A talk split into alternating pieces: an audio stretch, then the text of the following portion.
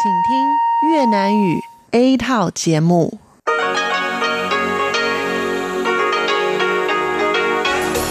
Đây là Đài Phát thanh Quốc tế Đài Loan RTI.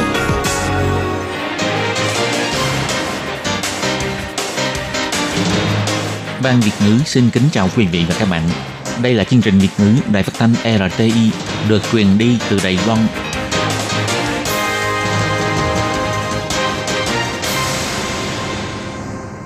Thiên Nhi xin chào các bạn.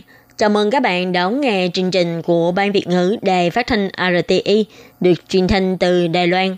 Hôm nay là Chủ nhật, ngày 17 tháng 3 năm 2019, tức nhằm ngày 11 tháng 2 năm kỷ hợi.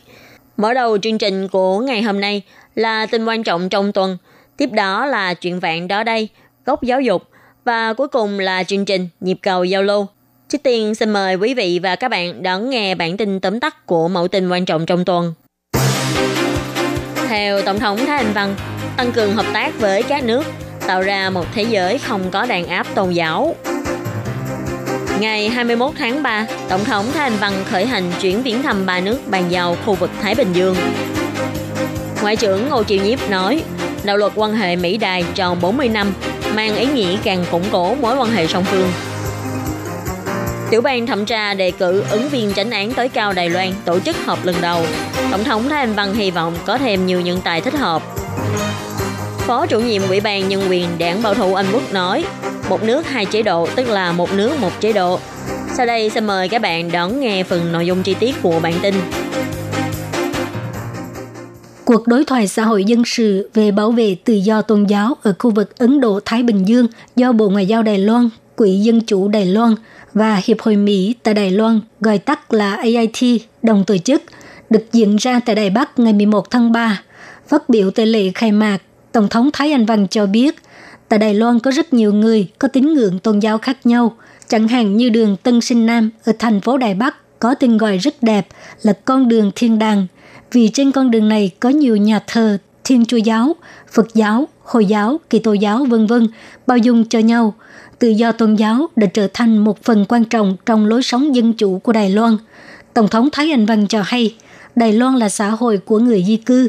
Người Đài Loan không ngừng học hỏi để vượt qua sự khác biệt và chấp nhận mọi người đến từ những nơi khác nhau trong các thời kỳ khác nhau, để cho mọi người có thể đóng góp sức mình cho mảnh đất này, dịch nên câu chuyện nỗ lực phân đấu tại Đài Loan.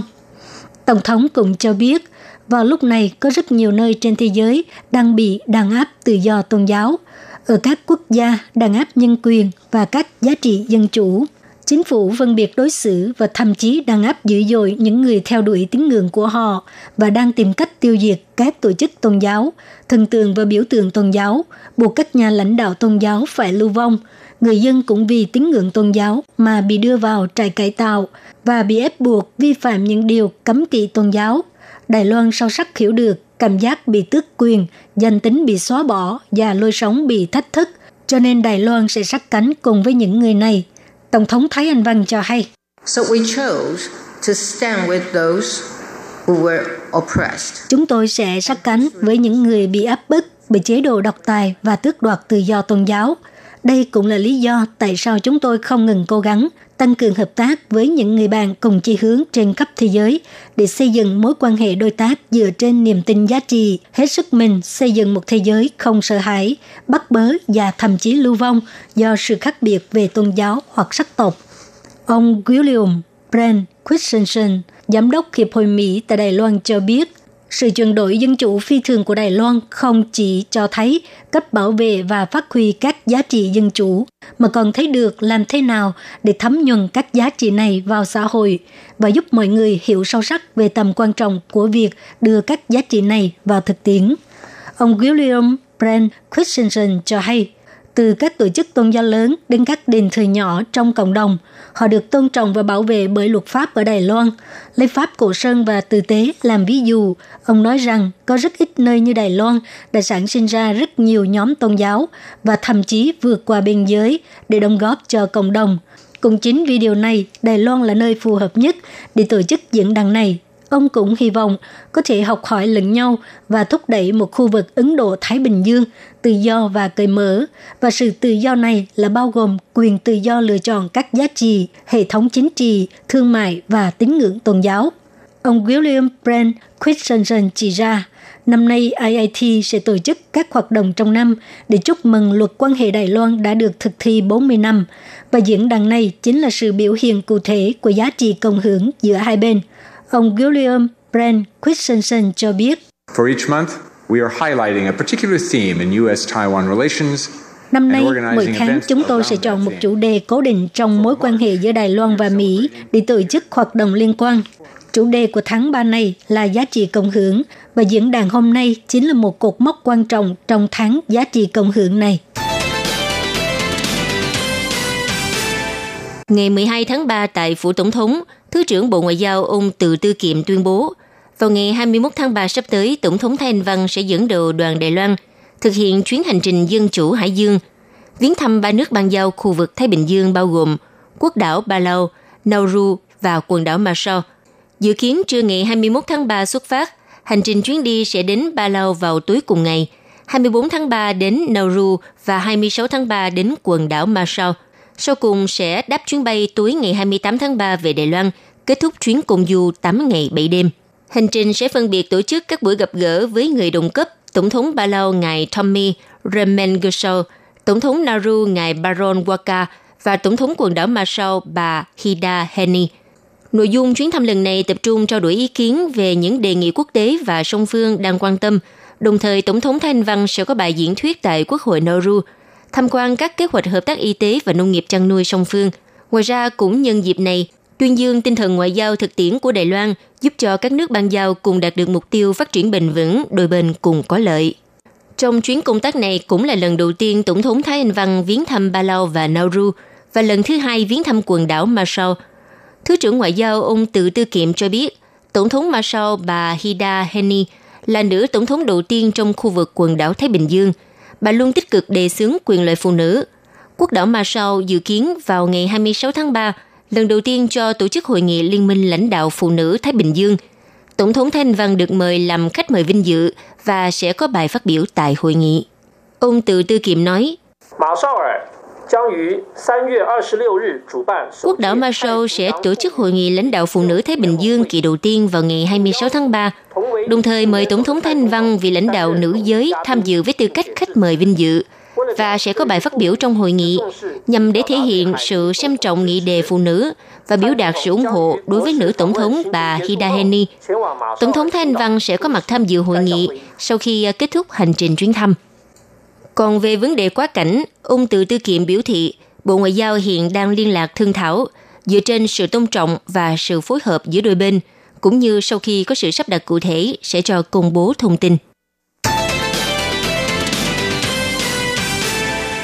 Sáng ngày 12 tháng 3, Bộ Ngoại giao Đài Loan cho biết, Ngoại trưởng Ngô Chiêu Nhiếp tham dự bữa tiệc do Hiệp hội Sự vụ Thế giới Los Angeles tổ chức và đã có bài diễn thuyết với chủ đề mang tên – Đài Loan đối tác lâu dài của Mỹ tại khu vực Ấn Độ-Thái Bình Dương tự do và cởi mở. Trong bài diễn thuyết, Ngoại trưởng Ngô Chiêu Nhiếp có nhắc đến lịch sử 38 năm thời kỳ giới nghiêm của Đài Loan. Từ việc từ bỏ theo đuổi tự do dân chủ, cuối cùng Đài Loan đã gieo trồng nên đóa hoa dân chủ. Tương tự như những gì mà Phó Tổng thống Mỹ, ngài Mike Pence từng nói, sự ôm ấp dân chủ của Đài Loan đã tạo ra con đường tốt đẹp hơn cho cộng đồng người Hoa trên toàn cầu – Tuy nhiên, Đài Loan hiện đang bị uy hiếp bởi chủ nghĩa quyền lực, luôn phải đối mặt trước sự đe dọa không ngừng của Trung Quốc. Đài Loan sẽ kiên quyết chống lại chủ nghĩa bành trướng của Trung Quốc và thể hiện cho thế giới nhìn thấy con đường tốt đẹp hơn mà dân chủ mang lại. Đối với sự bành trướng thế lực của Trung Quốc, ông kiên quyết bày tỏ, dân chủ cuối cùng sẽ giành thắng lợi và Đài Loan cuối cùng sẽ chiến thắng. Ngoại trưởng Ngô Chiêu Nhiếp cũng cho biết, đạo luật quan hệ Đài Loan là cơ sở vững chắc cho mối quan hệ đối tác toàn diện giữa Mỹ và Đài Loan – Năm nay, đạo luật quan hệ Mỹ-Đài tròn 40 năm, khẳng định quan hệ hai nước trở nên kiên cố hơn bao giờ hết. Từ khi Tổng thống Thái Anh Văn nhậm chức cho đến nay, Mỹ và Đài Loan đã thông qua nhiều dự luật hữu nghị. Phía Mỹ cũng tuyên bố nhiều hạng mục bán vũ khí cho Đài Loan, ủng hộ Đài Loan tham gia các tổ chức quốc tế. Điều này là những thể hiện tốt đẹp về mối quan hệ Mỹ-Đài tiếp tục duy trì và càng thêm sâu sắc. Ngày 13 tháng 3, tiểu ban thẩm tra đề cử ứng viên tránh án tối cao Viện Tư pháp năm 2019 mở hội nghị lần 1 tại Phủ Tổng thống. Tổng thống Thái Anh Văn tới tham dự hội nghị và trao thư tuyển dụng cho tất cả ủy viên. Tổng thống phát biểu cho biết, chánh án tối cao là người bảo vệ hiến pháp, bảo vệ nhân quyền, có nhiều cống hiến cho nền dân chủ của Đài Loan. Chánh án tối cao giải thích hiến pháp năm nay đã bước sang năm thứ 71. Tổng cộng đã có 775 sự kiện cần giải thích để hiến pháp có thể chu toàn hơn trong việc bảo vệ quyền lợi cơ bản của người dân. Tổng thống Thái Anh Văn chỉ ra, kể từ khi bà đến nhậm chức từ năm 2016 đến nay, ngoài tổ chức hội nghị quốc gia về cải cách tư pháp, chánh án tối cao cũng kiểm điểm toàn diện chế độ giải thích hiến pháp. Sự đột phá rất quan trọng trong đó là thông qua vòng 3, luật tố tụng hiến pháp. Tháng 1 năm nay công bố sẽ tiếp tục thực thi vào 3 năm sau. Việc thẩm tra của chánh án tối cao sẽ được chuyển từ mô hình hội nghị sang hình thức công bố của tòa án. Để chế độ hiến pháp mở ra kỷ nguyên mới, Tổng thống Thái Anh Văn nói, đây là thời khắc quan trọng cho một sự khởi đầu mới, sự phát triển mới. Ứng cử viên chánh án tối cao là điều quan trọng mấu chốt. Bà tin rằng các ủy viên của tiểu ban thẩm tra tiến cử đều hiểu được kỳ vọng của người dân đối với vai trò cũng như chức năng của chánh án tối cao. Tổng thống nói, công tác thẩm tra tiến cử ứng cử viên chánh án tối cao rất được sự quan tâm của công chúng xã hội. Việc chọn ra ứng viên thích hợp lại còn liên quan đến sự phát triển tương lai của nền hiến pháp dân chủ quốc gia. Bà hoan nghênh các giới có thể đề cử nhân tài, cũng hy vọng tiểu ban thẩm tra nhất định phải tiếp thu ý kiến các bên để đáp lại sự mong đợi của công chúng xã hội, đưa ra danh sách chánh án tối cao chuyên nghiệp nhất, thích hợp nhất và có sự ủng hộ cao nhất một cách công bằng, minh bạch và công khai để sự tự do dân chủ, nhân quyền của Đài Loan phát triển càng sâu sắc hơn. Hiện tại, có tổng cộng 15 vị chánh án tối cao, trong đó có 4 người đến ngày 30 tháng 9 sẽ hết nhiệm kỳ. Tổng thống Thái Anh Văn căn cứ theo quy định điều lệ sửa đổi bổ sung hiến pháp Trung Hoa Nhân Quốc, đề cử 4 ứng viên chánh án tối cao. Và dự kiến trong kỳ họp lần này của Viện Lập pháp sẽ trưng cầu sự đồng ý của Viện Lập pháp để bổ nhiệm.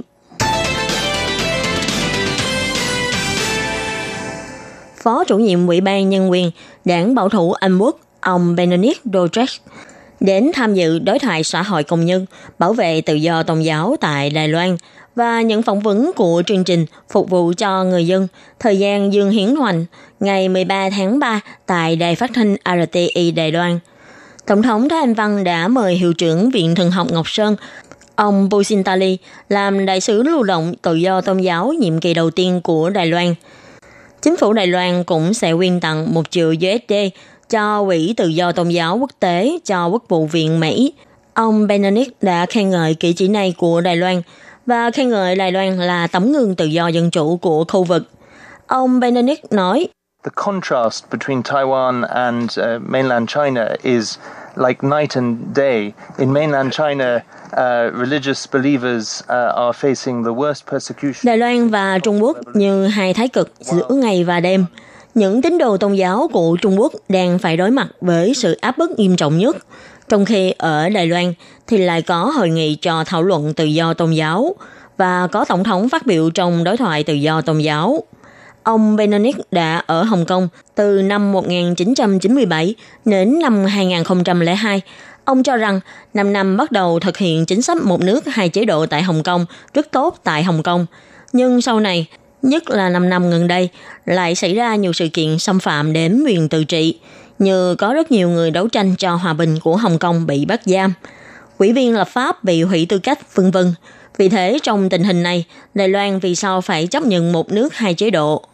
Ông Benedict nói, Seeing Taiwan now with a vibrant democracy with all the basic freedoms that we cherish, my question is why would Taiwan want to swap the freedom it has now? For, Nhìn nền dân chủ đầy sức sống của Đài Loan hiện tại, tự do cơ bản khiến người ta trân trọng. Câu hỏi của tôi là vì sao Đài Loan phải dùng sự tự do đang có để đổi một nước hai chế độ? Mà một nước hai chế độ trong lòng ông Tập Cận Bình thực ra chính là một nước một chế độ. Ông Benedict muốn nói với toàn thể người dân Trung Quốc rằng nếu họ hy vọng Đài Loan chấp nhận một nước hai chế độ, nếu thực sự đây là một ý tưởng hay, vậy sao họ không tự áp dụng trước? Các bạn thân mến, bản tin quan trọng trong tuần Do khi nhi biên tập và thực hiện đến đây là hết. Cảm ơn sự chú ý lắng nghe của quý vị và các bạn. Xin hẹn gặp lại các bạn trong các chương trình kỳ sau. Xin thân ái chào tạm biệt các bạn.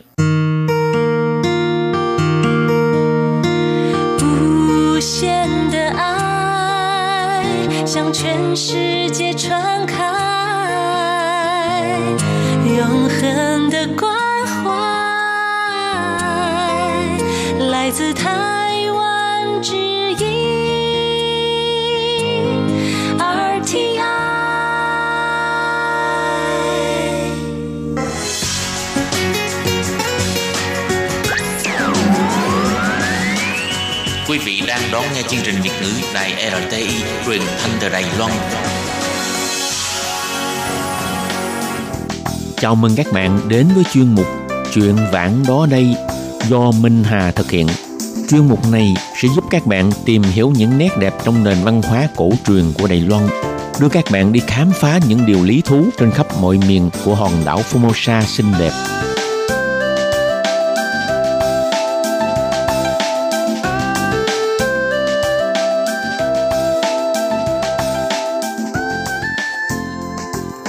Xin kính chào quý vị và các bạn. Các bạn thân mến, những khi các bạn từ nước ngoài trở về Đài Loan hoặc là du khách nước ngoài nhập cảnh qua cửa khẩu sân bay Đài Loan thì có bao giờ để mắt đến những chú chó săn thọ Bigo vô cùng dễ thương. Trên mình của các chú chó này luôn khoác lên đồng phục nghi dòng chữ Cục Phòng Kiểm Dịch Động Thực vật và chúng đang ngồi trực chờ trước mặt mọi người như ngỏ lời chào say hello với các bạn. Vâng, các bạn đừng ngạc nhiên nhé. Đây chính là những chú chó nghiệp vụ đang chấp hành nhiệm vụ rà soát những sản phẩm nông nghiệp trái phép trong vali hay là túi đồ của hành khách nhằm tránh các bệnh truyền nhiễm và ký sinh trùng truyền nhập vào lãnh thổ Đài Loan. Và bạn cũng không nên xem thường những chú chó nghiệp vụ đáng yêu này. Thực tế thì chúng là những chiến binh đã thường xuyên lập nên nhiều chiến công trong công tác phòng chống tội phạm, bảo vệ an ninh quốc gia. Ngoài ra, bạn có bao giờ thắc mắc là tại sao tại sân bay Đài Loan đều sử dụng giống chó săn thọ Beagle đảm nhận chú chó nghiệp vụ mà không phải là những giống chó khác như là các nước hay sử dụng loài chó Berger nè, hay là chó trăng cừu hay giống chó Rottweiler hoặc là loài chó Labrador vân vân. Đặc điểm và năng khiếu của loài chó Beagle là gì? Chúng có thông minh không? Nguyên nhân nào đã khiến lực lượng kiểm dịch Đài Loan lựa giống chó Beagle chấp hành nhiệm vụ tại sân bay? Hôm nay trong chuyên mục chuyện vạn đó đây thì xin mời các bạn cùng Minh Hà tìm hiểu trong bài viết sau đây nhé.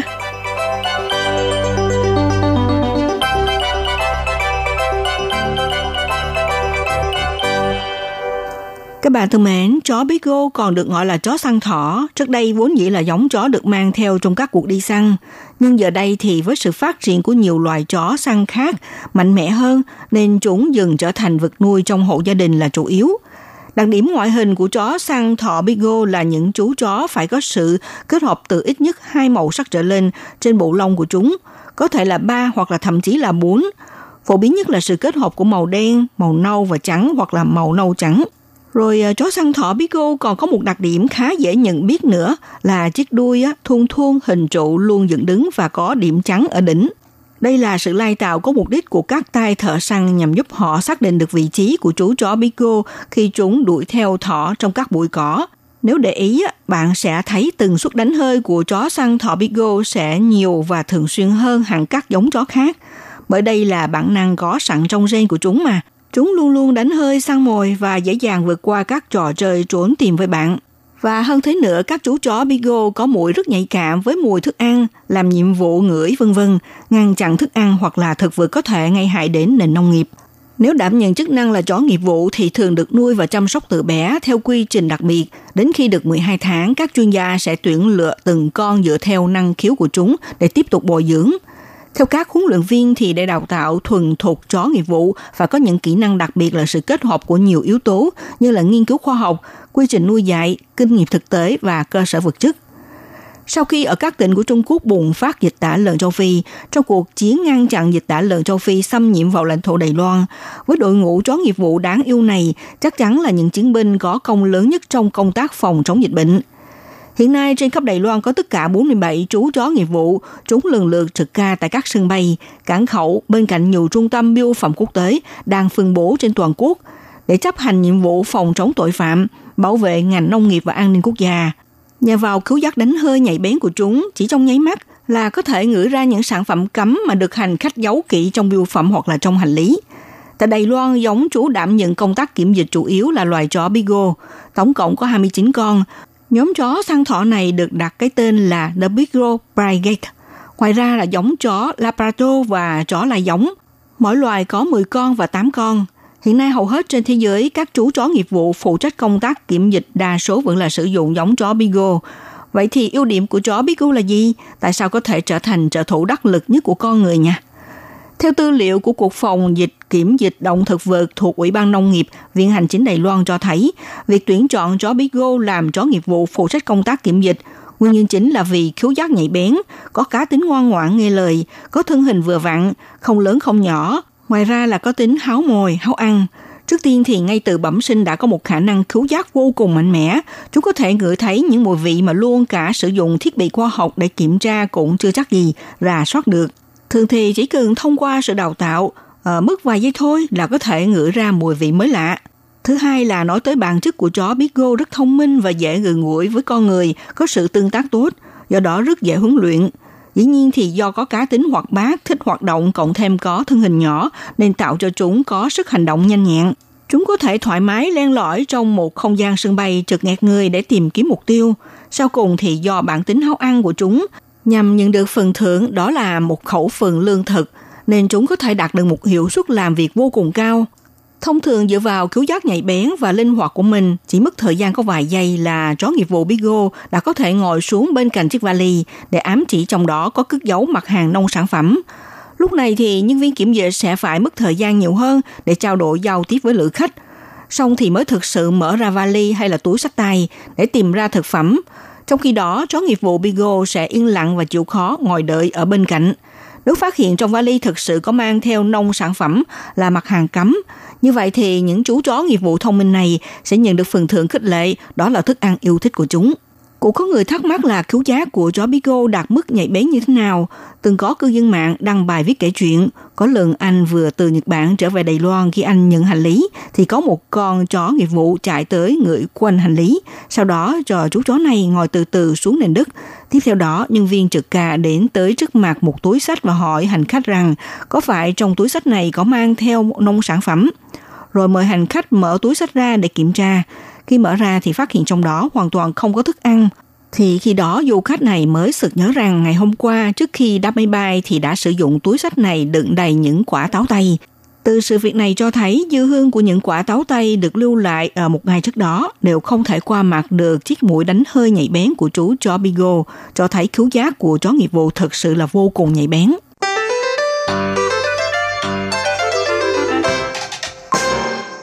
Các bạn thân mến, vừa qua để phòng chống dịch tả lợn châu Phi xâm nhập vào lãnh thổ, trước khi chưa kịp triển khai toàn diện cuộc rà soát hành lý sách tay của hành khách nhập cảnh bằng máy quét X-quang, thì lúc này á, các chú chó nghiệp vụ đều đảm nhận vai trò chủ chốt trong công tác kiểm soát chặt chẽ hành lý của du khách. Tuy nhiên ở các sân bay và cảng khẩu, những chú chó chấp hành nhiệm vụ kiểm dịch nhận biết mùi vị từ hành lý sách tay của tất cả hành khách thì toàn bộ là do các chú chó săn thỏ hay gọi là chó Bigo nhận nhiệm vụ kiểm tra mà không phải là các uh, giống chó khác. Như vừa rồi đã giải thích ở phần trên vì uh, chú chó Bigo là loài chó rất kháu ăn và thích từ trong cuộc chơi để mà được ban thưởng thức ăn từ sự động viên. Còn giống chó Rabado cũng chiếm số lượng đứng sau chó Bigo thích vui đùa và phần nhiều thì được huấn luyện thành chó nghiệp vụ thực hiện cuộc chiến tìm kiếm, sụt sạo ma túy. Còn nếu có tánh háo ăn thì huấn luyện thành chó nghiệp vụ rà soát hành lý. Nhân viên huấn luyện chó nghiệp vụ về công tác kiểm dịch đầu tiên tại Đài Loan là ông Trần Thành Trung, hiện là trưởng ban tổ kiểm dịch thực vật của Cục Phòng dịch kiểm dịch động thực vật. Vào năm 2002, Ủy ban Nông nghiệp vô nhập chế độ thành lập đội chó nghiệp vụ về kiểm dịch. Ông Trần Thạnh Trung được cử đến Trung tâm huấn luyện chó nghiệp vụ về kiểm dịch của Mỹ để tham gia khóa đào tạo 14 tuần. Sau khi trở về Đài Loan thì thực tế phụ trách quản lý và huấn luyện loài chó nghiệp vụ cho bộ phận kiểm dịch. Thông qua cuộc thi đánh giá và đã nhận được giấy chứng nhận là nhân viên huấn luyện đạt tư cách của Bộ Nông nghiệp Hoa Kỳ tại Trung tâm Đào tạo Chó Truy tìm Quốc gia, trở thành công nhân đầu tiên không mang quốc tịch Mỹ, được nhận giấy chứng nhận của Trung tâm Mỹ. Đài Loan là quốc gia đầu tiên tại châu Á du nhập chế độ đào tạo chó nghiệp vụ kiểm dịch. Hiện nay trên khắp Đài Loan có 3 huấn luyện viên, 2 trợ lý huấn luyện và 39 nhân viên chăm sóc chó nghiệp vụ. Các bạn thân mến, trong một chuyện vạn ở đây hôm nay xin được tạm dừng tại đây nhé. Minh Hà xin kính chào tạm biệt các bạn và hẹn gặp lại các bạn vào buổi phát kỳ sau.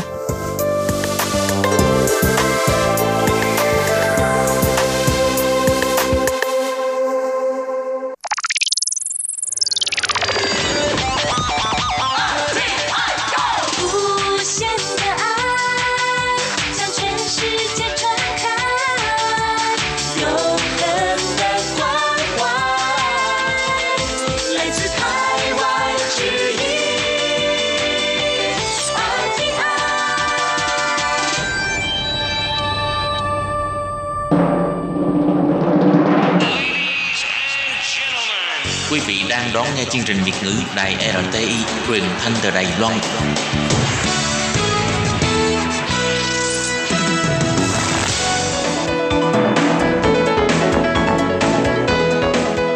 Chào mừng các bạn đến với chuyên mục Góc giáo dục do Khiết Nhi và Lệ Phương cùng thực hiện.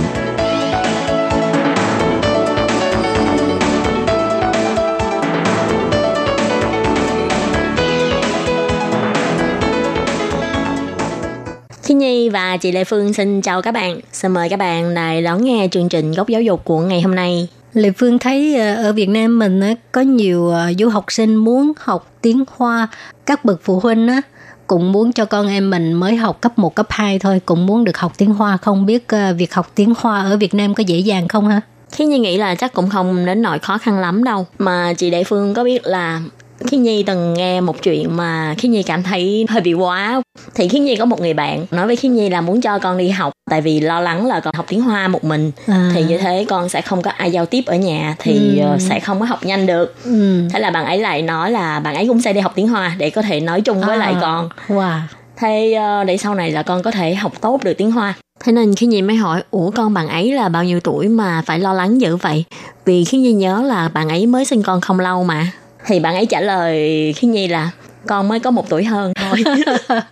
Nhưng mà đã lo lắng đến thế rồi. Thế là khi Nhi mới nghĩ tất cả các bậc phụ huynh thì ai cũng sợ là con cái mình thua người ta. À. ngay từ một tuổi hai tuổi đã lo lắng rồi. Bạn ấy dự định là con hai tuổi hơn đã cho đi học tiếng Trung rồi. Wow. Nhưng mà bạn của Khiết Nhiên có tầm nhìn xa đó. ừ, em nghĩ biết là được à, mai mốt cái tiếng Hoa đôi lúc trở thành một cái ngôn ngữ rất là mạnh ngang ngang hàng với tiếng Anh Dạ đúng đúng ạ, tại vì số lượng người sử dụng tiếng Hoa lại rất là đông. Ví dụ như là bây giờ là có Đài Loan này, Trung Quốc này, Singapore này Ừ. thì những cái nước này phần lớn có ví dụ như Trung Quốc thì rất là đông dân cho nên À. tính ra thì người sử dụng tiếng Trung có thể còn nhiều Rất là hơn. nhiều. Dạ đúng ạ. mà theo Lệ Phương nghĩ muốn học ngôn ngữ thì phải có một cái môi trường nó học dễ dàng hơn chẳng hạn như hồi ở Việt Nam Lệ Phương chưa có tiếp xúc tiếng Hoa nhưng mà ờ, sang đây mới bắt đầu học sang đây bắt đầu học thì cái thời gian ban đầu rất là đau khổ làm lại từ đầu phải làm lại từ đầu mà À. cái gì nghe xung quanh đều nghe không hiểu hay là nhìn chữ cũng nhìn không hiểu thì Ờ. cảm thấy tức là bức bối đúng Ừ, không? nhưng mà học rất là nhanh tại vì cái môi trường mà nó bắt buộc mình phải sử dụng cái tiếng Hoa thôi cho nên nếu như mà các bạn có điều kiện á, thì Lê Phương nghĩ là các bạn có thể cho con em qua Đài Loan hoặc là qua Trung Quốc hoặc là qua Singapore hay nơi nào mà sử dụng cái ngôn ngữ tiếng Hoa đó để nó học cho nhanh. Nhưng mà với điều kiện là phải có ờ, điều kiện kinh tế À khi Nhi nghe chị Lê Phương nói như thế có phải là hôm Ừ. nay chị Lê Phương lại có một cái chương trình học hấp dẫn nào muốn giới thiệu cho các bạn Ây đúng không? sao đoán hay quá vậy Nếu vậy thì cái chương trình đó là chương trình gì vậy chị Lê Phương? Ừ, đừng có giả bộ hỏi Lệ Phương hôm nay là hai mình cùng giới thiệu với các bạn với cái à, lớp học hè tiếng Trung cho thanh thiếu niên và trẻ em ở nước ngoài Thì chị Lê Phương cũng nói rồi cho nên không phải là khiết nhi giả bộ nữa. rồi thì đó là một cái lớp học hè như thế nào xin mời các bạn đón nghe nội dung sau đây ha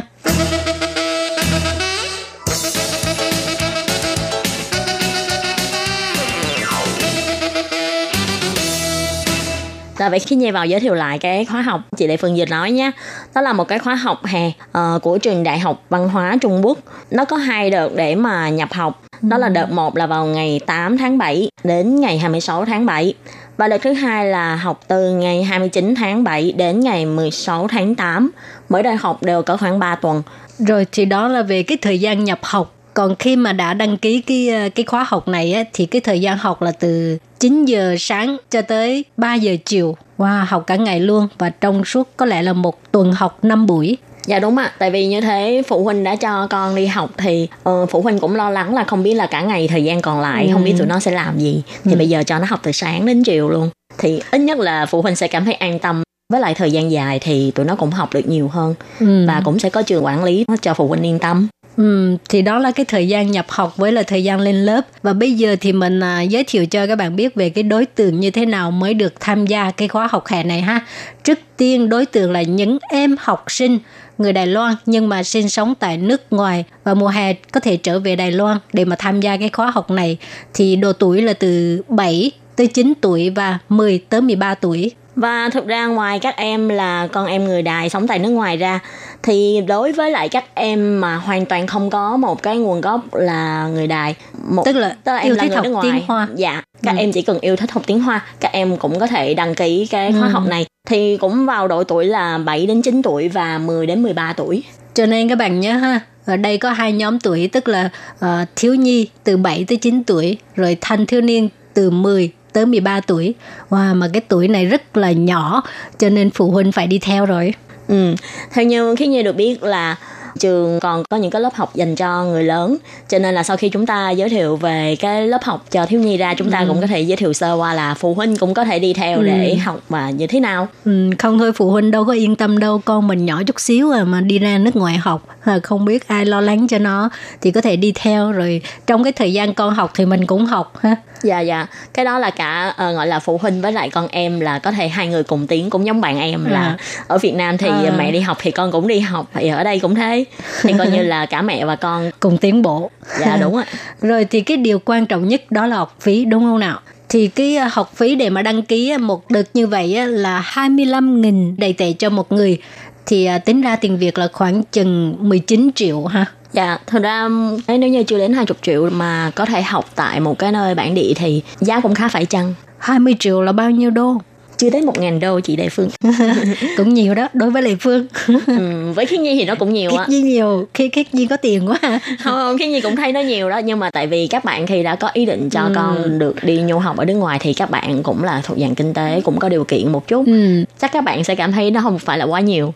Khiết Nhi nghĩ vậy thôi. Nhưng mà cái phí 25.000 đầy tệ này á, là không bao gồm phí ăn uống. Trong cả khóa học này là tiền ăn có khoảng một ngàn rưỡi thì có khoảng một triệu mốt nhưng mà Rẻ cái này ha? là dạ rẻ nhưng mà nó Ừ. chỉ có tiền cơm trưa thôi Ừ. còn sau Cơm giờ tối học thì tự lo. tự lo Có thể mình chọn là đóng tiền ăn cơm trưa hay là không ha. dạ nếu như mà mình cảm thấy mình không thích ăn của trường hay là mình thấy nó không hợp lý mình cũng có thể không đóng cái khoản tiền đó nó không bắt buộc Rồi nếu như mà không có muốn ờ, đặt tiền cơm cũng được. Nếu mà ở, ở Đài Loan này có ờ, người thân bạn bè, có người lo cho các em nhỏ thì có thể mang cơm cho các em ăn. Ha. Dạ. Còn không thì cứ nộp tiền một nghìn rưỡi cho nhà trường lo. dạ À khi nhìn mới nhớ là một cái trường hợp như thế này Có nhiều em á là sau khi về Việt Nam rồi Muốn quay lại Đài Loan để học Thì các em thường là tiếng Trung không có khá Ừ hứ. Thì thường là phải qua đây phải học cái lớp gọi là Hỏa ngữ bù chiêu trao xuệ là cái lớp phụ đạo tiếng Trung Ừ, ừ. Thì nếu như những cái bạn nào từng sống ở Đài Loan mà sau Ừ. khi về Việt Nam sinh sống mà muốn đưa con quay trở về Đài Loan học thì cũng có thể mùa hè cho con đi học cái lớp này. Tăng cường thêm cái um, Dạ, với lại để cho con nít nó không có bị quên tiếng thì Ừ. cứ mỗi mùa hè nó học một cái khóa như thế thì sau này dù nó có quay lại thì Ừ. nó cũng sẽ dễ dàng để mà tiếp thu hơn. Mà các bạn biết không, nếu như mà các bạn đăng ký sớm á, trước ngày 31 tháng 3 thì sẽ được giảm cái tiền học phí chỉ còn 22.000, tức là rẻ được 3.000. Ba nghìn là có khoảng 100 đô. Ừ. Thì nếu là học sinh cũ từng học ở trung tâm này thì sẽ được giảm giá là 21.000, tức là giảm được hơn thêm ờ, 1.000. Nhưng mà thường thì ôn lãi hay là khuyến mãi người ta cũng chỉ cho chúng ta chọn có một thôi. Thì Ừ. nếu bạn được giảm 3 ngàn thì bạn sẽ không được nhận cái khoản mà giảm 4 ngàn. Nên là bạn sẽ tự suy xét là cái nào có lợi hơn để bạn Ừ. chọn. Ừ, ok thì đó là về cái phần à, học phí ha và cái phần ưu đãi học phí. Còn địa điểm học á, thì ở khu Đại An thành phố Đài Bắc thì đây là trung tâm thành phố Đài Bắc cho nên tới đây học rất là sung sướng.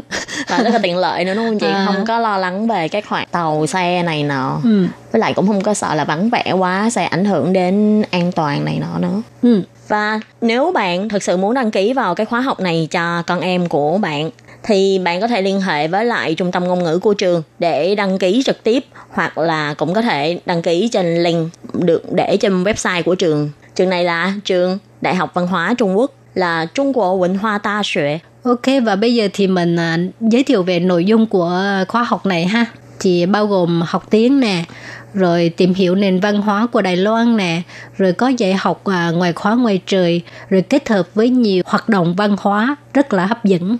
Và đặc biệt một điều là tại vì ở đây có hai đợt, đợt một ừ. từ đầu tháng 7 đến cuối tháng 7 và đợt hai là cuối tháng 7 cho đến giữa tháng 8 và nội dung của hai đợt học này đều khác nhau. Ừ. Nếu như mà các bạn học xong khóa 1 rồi các bạn cũng có thể học khóa 2 hoàn toàn không có sợ là nội dung của nó trùng lập các bạn cũng không sợ là bị uổng cái số tiền mà mình đã bỏ ra để học Ừ. Về phần học tiếng Trung á, thì à, à, tất cả các học sinh là đều phải tham gia thi phân lớp ha để cho bên trung tâm ngôn ngữ của trường á à, biết được cái à, trình độ của các em để mà phân chia lớp thích hợp theo à, sơ cấp, trung cấp, cao cấp và lớp học ưu tú nữa. Khi nhìn nghĩ như thế là nó cũng hợp lý nếu như ừ. mà không có phân chia lớp mà để các bạn trong các trình độ khác nhau mà học chung ừ. với nhau á rất là thì khó một là rất là khó hai nữa là những cái bạn mà giỏi thì cũng sẽ rất là khó tiến bộ nữa ừ cô giáo cũng không biết dạy như thế nào nếu mà chị chăm sóc những em không chưa có cơ bản á, thì lại à, lình luôn kiểu bản gì tức là hơi phớt lờ những cái bạn ờ, mà đã có công bản ha không dạ. công bằng như thế cũng tốn tiền mà ha. dạ đúng ạ với lại như thế nhiều khi các bạn mà không được chăm sóc nhiều các bạn lại cảm thấy buồn tại vì ừ. chủ trương của lớp học này là các thầy cô lại muốn là các em học sinh cảm thấy vui khi học tiếng trung ừ. và từ đó để có luôn tình yêu tiếng trung các bạn đi học mà cảm thấy không vui ừ. thì các bạn sẽ không có muốn đi học Rồi, tiếng trung nữa với lại tiếp thu cũng không được bao nhiêu nữa ha. dạ đúng học ạ. là phải vui vui mới học ha như thế sẽ rất là cảm thấy rất là phí tiền vì ít nhất là đi học ở hải ngoại cũng bỏ một cái khoản ừ. tiền khá lớn rồi thì về phần học văn hóa là bao gồm những cái buổi học văn hóa tìm hiểu về thác nước Trung Hoa rồi à, các trò chơi dân gian nặng bột nè hay là cung phu đúng rồi đúng rồi các bạn nhỏ con trai à. rất là thích là cung phu đặc biệt là coi ừ. mấy cái phim kiếm hiệp mà thấy cung phu rất là à. cảm thấy hứng thú thì như thế được tìm hiểu cung phu chắc các bạn cũng cảm thấy rất là hứng thú hơn ừ rồi ngoài ra còn học cái ờ, khóa học ngoài trời là học về cái gì? Ví dụ như là khóa học ngoài trời á là trường sẽ dẫn các em đến tham quan những cái điểm tham quan nổi tiếng của Đài Loan này hay là cho các em được trải nghiệm thực tế là làm những cái tham gia những cái khóa học nhỏ nhỏ trong những cái điểm tham quan đó. Ví dụ như đi đến Yên Cơ thì có thể làm mấy cái như là sành ừ. sứ này hay là có những cái khu du lịch của người khách gia sẽ cho mấy em chơi những cái trò như là nhuộm màu vải này hay là đan như đan tre hay là đan vớ để cho các em có thể vừa chơi mà lại vừa học nè trải nghiệm vừa, dạ vừa trải nghiệm lại còn có thể hiểu thêm về văn hóa và đời sống nữa ừ. nếu mà như lệ phương á, thì lệ phương thích nhất là khoa học ngoài trời khi gì cũng thích vậy được đi chơi mà ừ. đã thế còn được tiếp xúc nữa thì mình sẽ cảm thấy là những cái gì mình học được mình cũng có thể ứng dụng luôn ừ. mà các bạn biết không nếu mà trong cái thời gian học chẳng hạn như uh, không may xảy ra uh, động đất nè hay là bão nè mà có thông báo của chính quyền Đài Loan thì sẽ được nghỉ ha. Và cái khóa học này thì chắc chắn là sẽ phải nghỉ rồi nghỉ theo cái lệnh của chính phủ ban ra mà không có học bù đâu. Tại vì người ta đã đặt ra một cái kế hoạch là từ ngày mấy tới ngày mấy rồi cho nên bây giờ có nghỉ thì trẻ em được nghỉ nhưng mà bị lỗ không có được bù lại người lớn sẽ cảm thấy buồn là tại vì không được bù lỗ à, nhưng mà con nít thì cảm thấy là, là vui tại vì đặc biệt là đi học mà được cho nghỉ à. thì cái cảm giác đó thật là sung sướng làm sao ừ. nhưng mà cái này phải nói trước ha ừ. cái này chắc là đến lúc mà các bạn làm thủ tục với lại bên trường khi đăng ký thì bên trường chắc cũng sẽ nhắc lại với các bạn rồi thì vừa rồi là mình giới thiệu sơ về cái nội dung của khóa học dành cho thanh thiếu niên và trẻ em ở hải ngoại ha. Và hồi nãy mình cũng có nói là nếu như phụ huynh đi theo con cái mà cũng muốn học luôn thì đăng ký lớp học như thế nào, giá tiền bao nhiêu? Và trong đây thì họ có một cái lớp học là dành riêng cho phụ huynh để đi theo các em. Đó là một cái khóa học gồm 33 tiếng đồng hồ cho phụ huynh. Giá tiền của cái khóa học đó là 8.500 tệ. Ừ, rẻ hơn rất nhiều ha có thể là tại vì phụ huynh sẽ không cần phải chơi như con nít và không cần quản lý như con nít Ừ, rồi thì uh, Khiết Nhi cho các bạn cái số điện thoại đây để người ta có thắc mắc gì thì có thể gọi tới điện thoại đó để hỏi ha.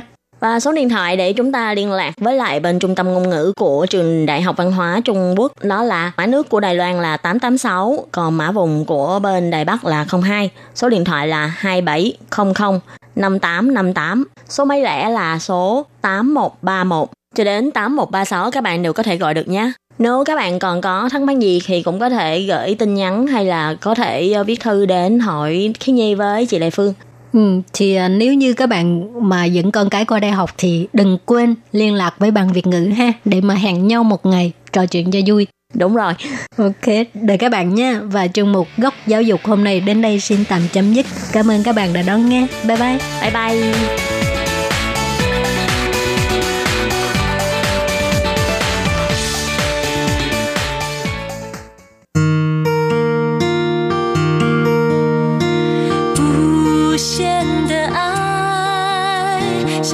世界传开，永恒的关怀来自台湾之音 RTI。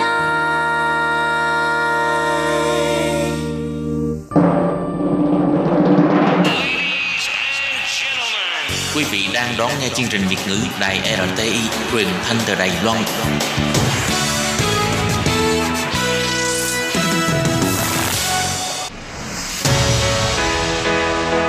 Tố Kim, Tương Vi, chào mừng các bạn đến với chuyên mục Nhịp cầu giao lưu. Mong rằng tiết mục này là nơi chia sẻ tâm tư tình cảm của mọi người, thắt chặt mối thân tình giữa các bạn với chúng tôi. Love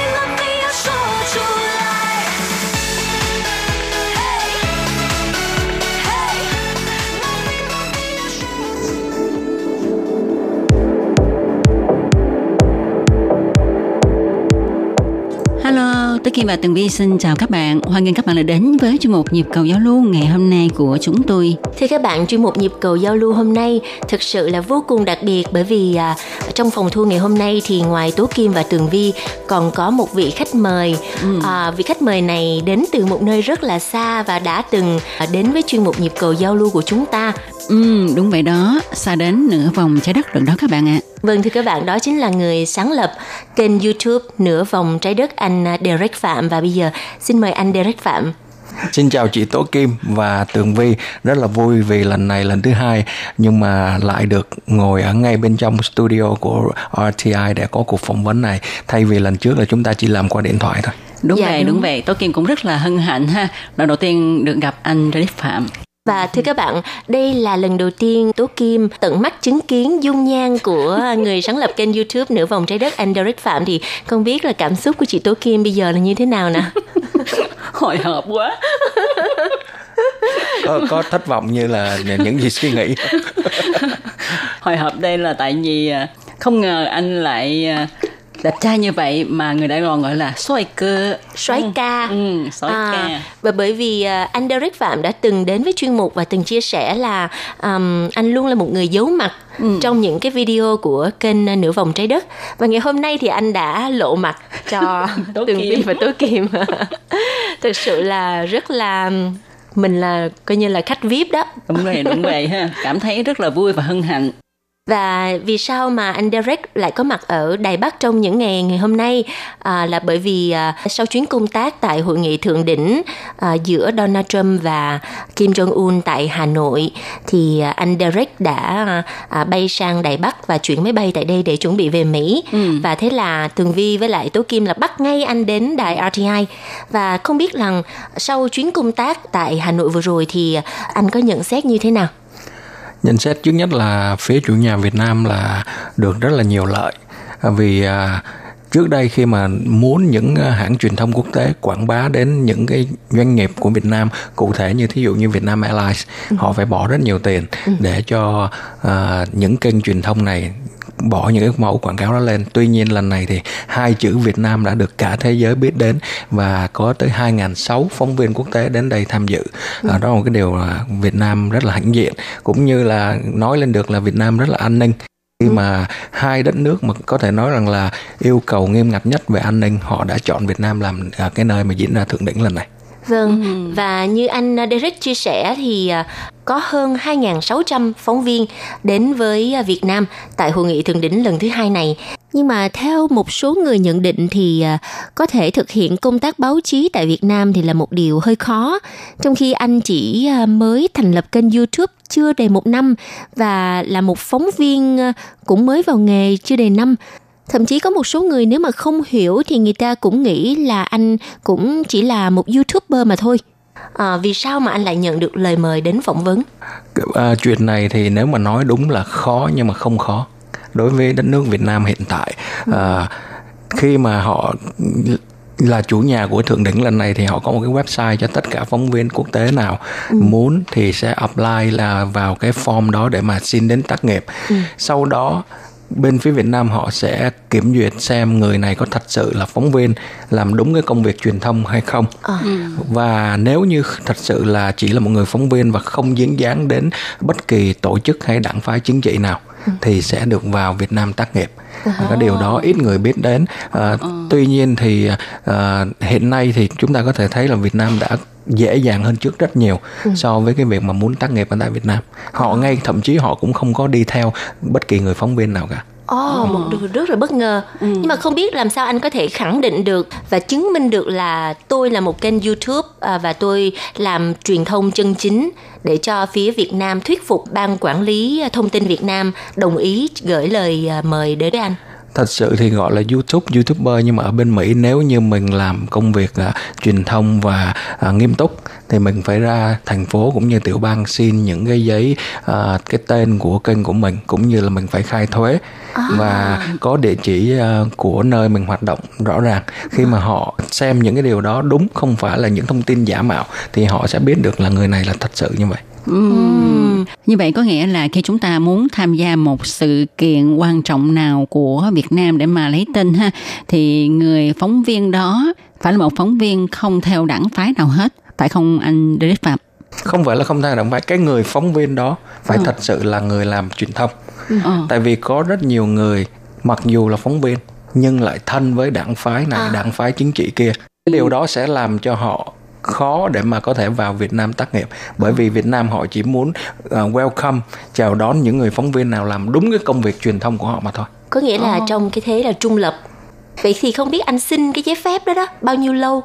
À, trong vòng chưa tới một tuần là họ sẽ oh. trả lời cái email là đã được approve ừ. và từ lúc đó thì mình sẽ mua vé máy bay và mình sẽ nhập cảnh bằng visa báo chí chứ không phải là visa du lịch như mọi khi nữa. Wow. Như vậy thì hiện nay cái ờ, tác phong làm việc của Việt Nam cũng khá nhanh ha. Ừ, bất ngờ ha.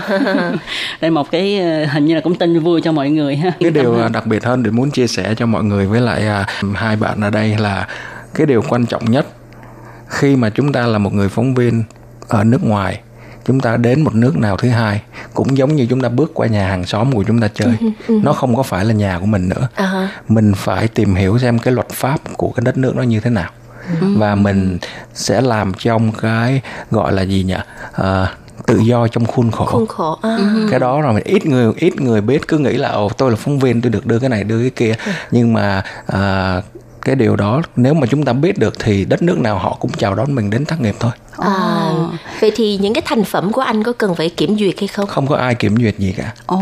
Chỉ có một điều duy nhất là uh, khi mà đến nhận cái thẻ tác nghiệp và uh, cái bạn đó rất là trẻ nói là chào mừng anh đến Việt Nam tác nghiệp lần này. Uh, hy vọng anh sẽ có một cái điều uh, tốt đẹp, công tác uh, thật là thú vị và mong rằng anh sẽ làm đúng những gì mà luật pháp Việt Nam vậy thôi oh. họ cũng muốn mình là không có vi phạm luật pháp Việt Nam gì nữa oh. mình cũng sẽ gặp khó khăn ừ. vậy Ừ, thì cũng xin hỏi anh một câu ha là với cái sự kiện trọng đại như thế này ha thì uh, bên phía Việt Nam ha, là có cho tất cả các phóng viên của các nước vào trong hội nghị để mà lấy tin hay là chỉ chọn một vài đài báo nào đó nổi tiếng trên thế giới để mà vào trong hội nghị lấy tin không ạ? À?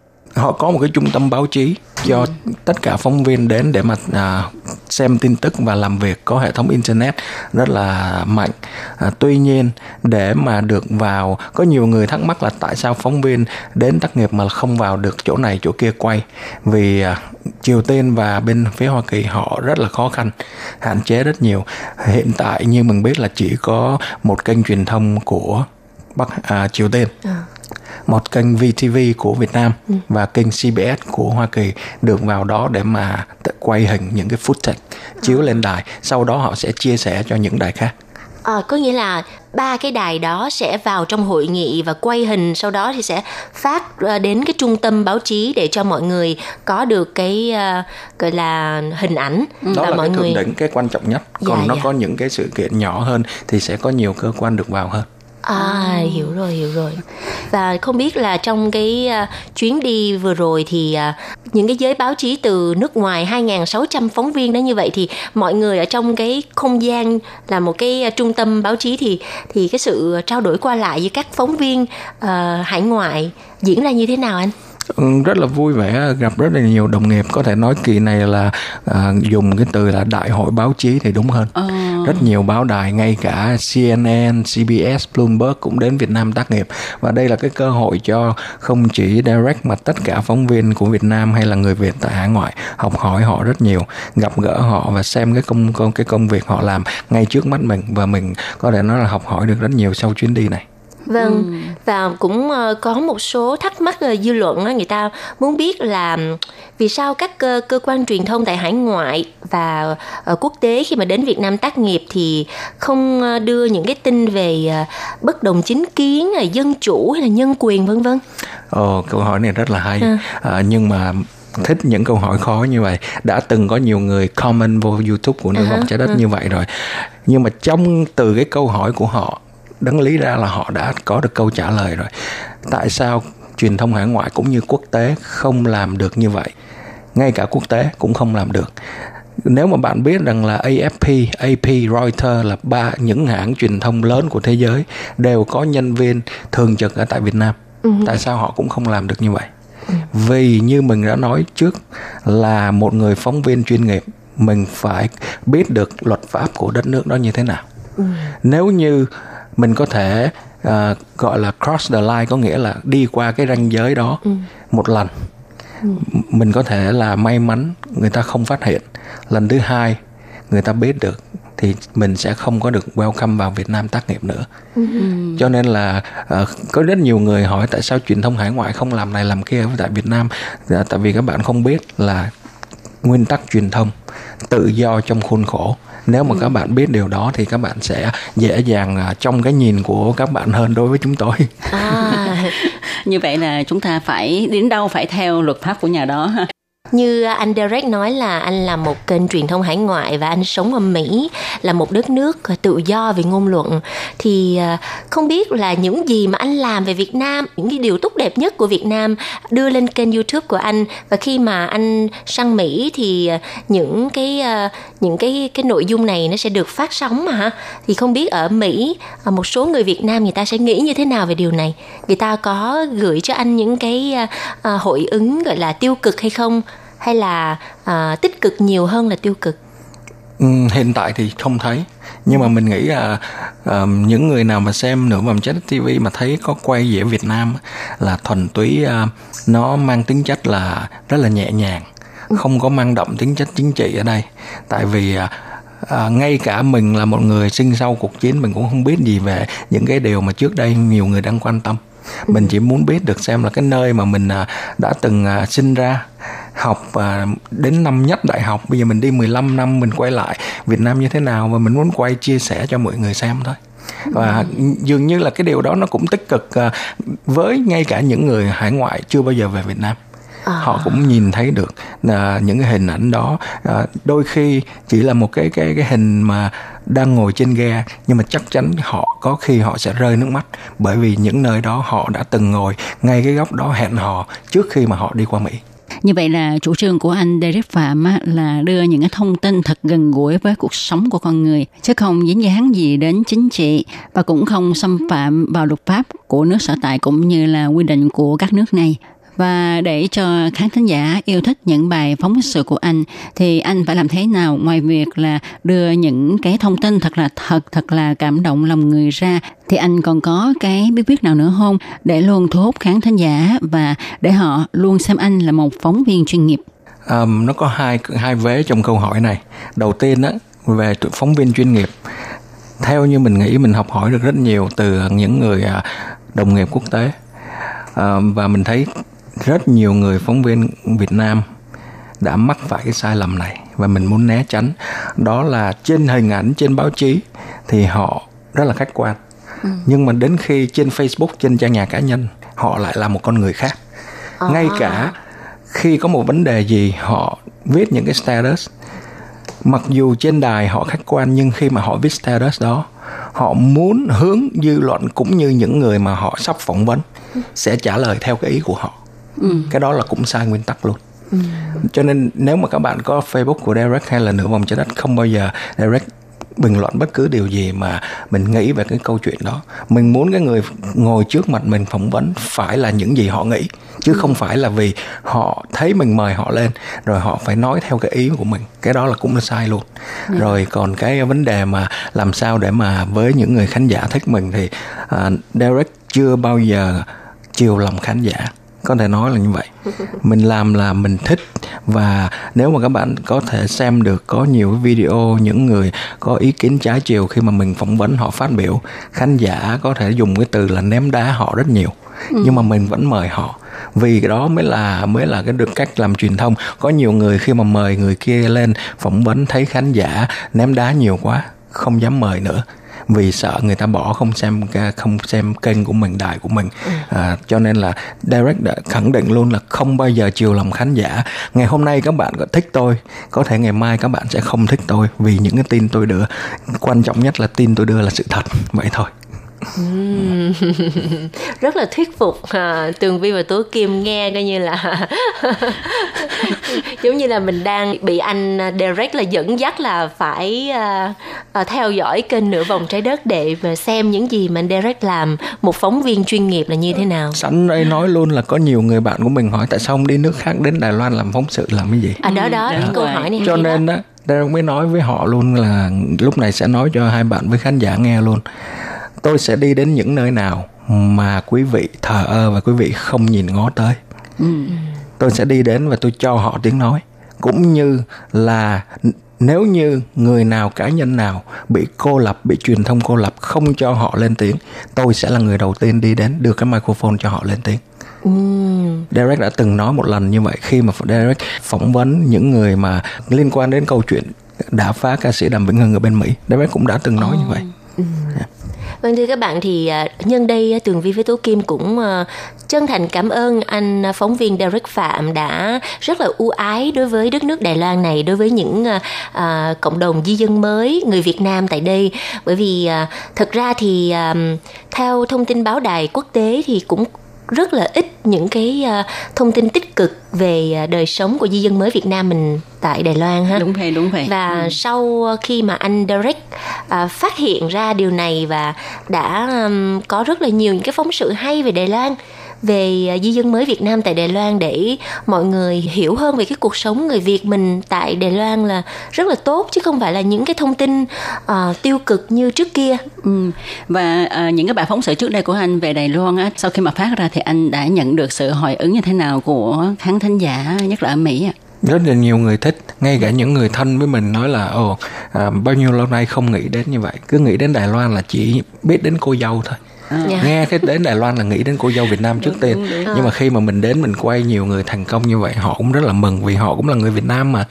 À, và thêm nữa là à, Th- nếu như mà để mà bỏ một cái số tiền ra đến một cái nơi như Đài Loan quay chỉ để vì vấn đề lợi nhuận cái view nhiều để mà kiếm được nhiều tiền quảng cáo thì Derek sẽ không đến Đài Loan đâu. Sẽ đi tìm những cái nơi khác những cái chuyện mà uh, vô thưởng vô phạt nhưng mà nó hot hơn người ta sẽ quan tâm hơn.